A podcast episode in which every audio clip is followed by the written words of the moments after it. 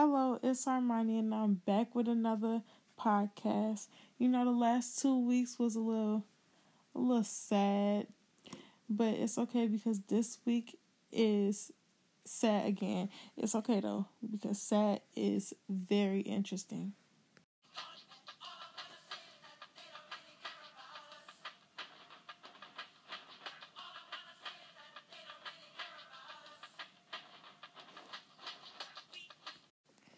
This week we're going to be talking about Africans in China and how they are being discriminated against. It all started in early April with a rumor that said two Nigerians had tested positive for the virus and they escaped and attacked the Chinese nurse. After this incident, China's Health Commission began a widespread testing of African nationals. There's a story of a Nigerian student who moved to Guangzhou, eh, which is in southern China, to study at the Guangdong University.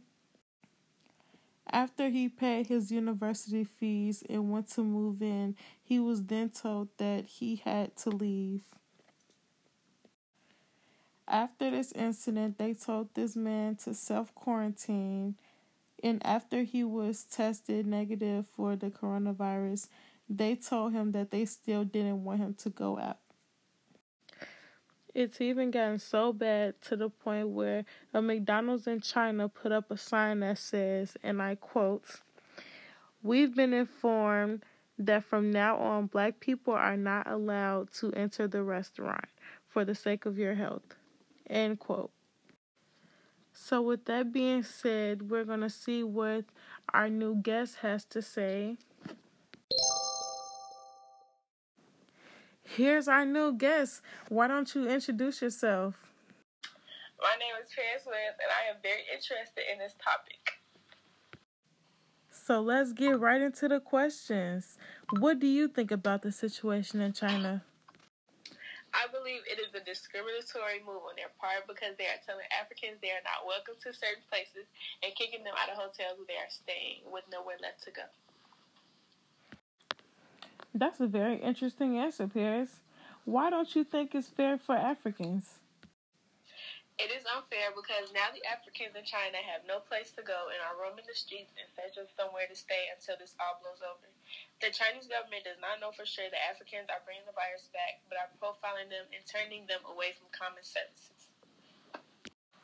That was very explanatory. Where do you think they will go next? Hard to say since not many people are flying, and it seems as if no one is trying to help these people or even stand up against China's rules for their benefit. Hopefully, they are able to get aid and assistance sooner rather than later. Okay, okay. Do you think the United States will intervene? I do not believe the United States will intervene because they are going to use the we have to worry about our own citizens first excuse and not involve themselves in this situation. Nice answer, Paris. And lastly, how does this relate to the past problems between the Chinese and people of African descent? This almost shows a parallel back to the 90s when African Americans and Asians were at war because the African Americans did not like how they were treated by the Asian store owners in their cities. Both times we are being shown a racial division between two races. And that's all for today. Thanks for coming to my podcast.